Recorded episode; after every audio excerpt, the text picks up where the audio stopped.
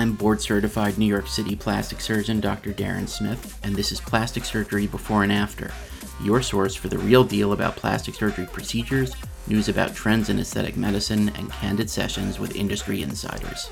We hope you enjoy today's episode. What is the most important thing you can do to ensure you get a great result with plastic surgery? So this is a very loaded question, but I would argue that the single most important factor in making sure that you get a result you're thrilled with with your plastic surgery procedure is making sure that you have very clear communication with your plastic surgeon.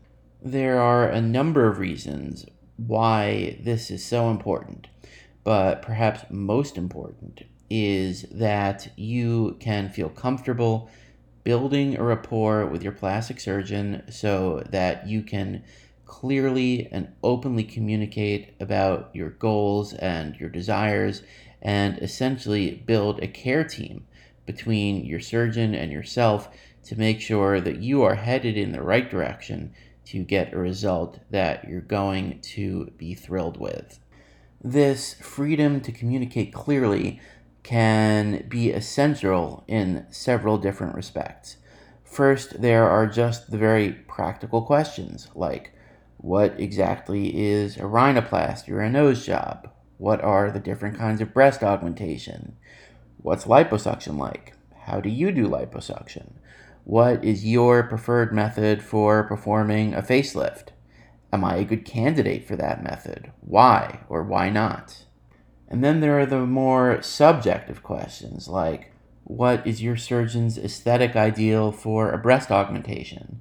Does that match your ideal for a breast augmentation?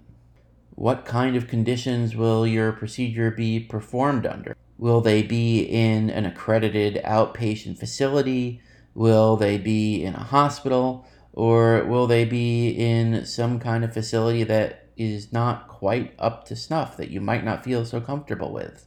So, as is true in so many walks of life, it is absolutely essential to be an informed consumer when you're looking at having aesthetic plastic surgery. Having clear communication with your surgeon is the first step along this path.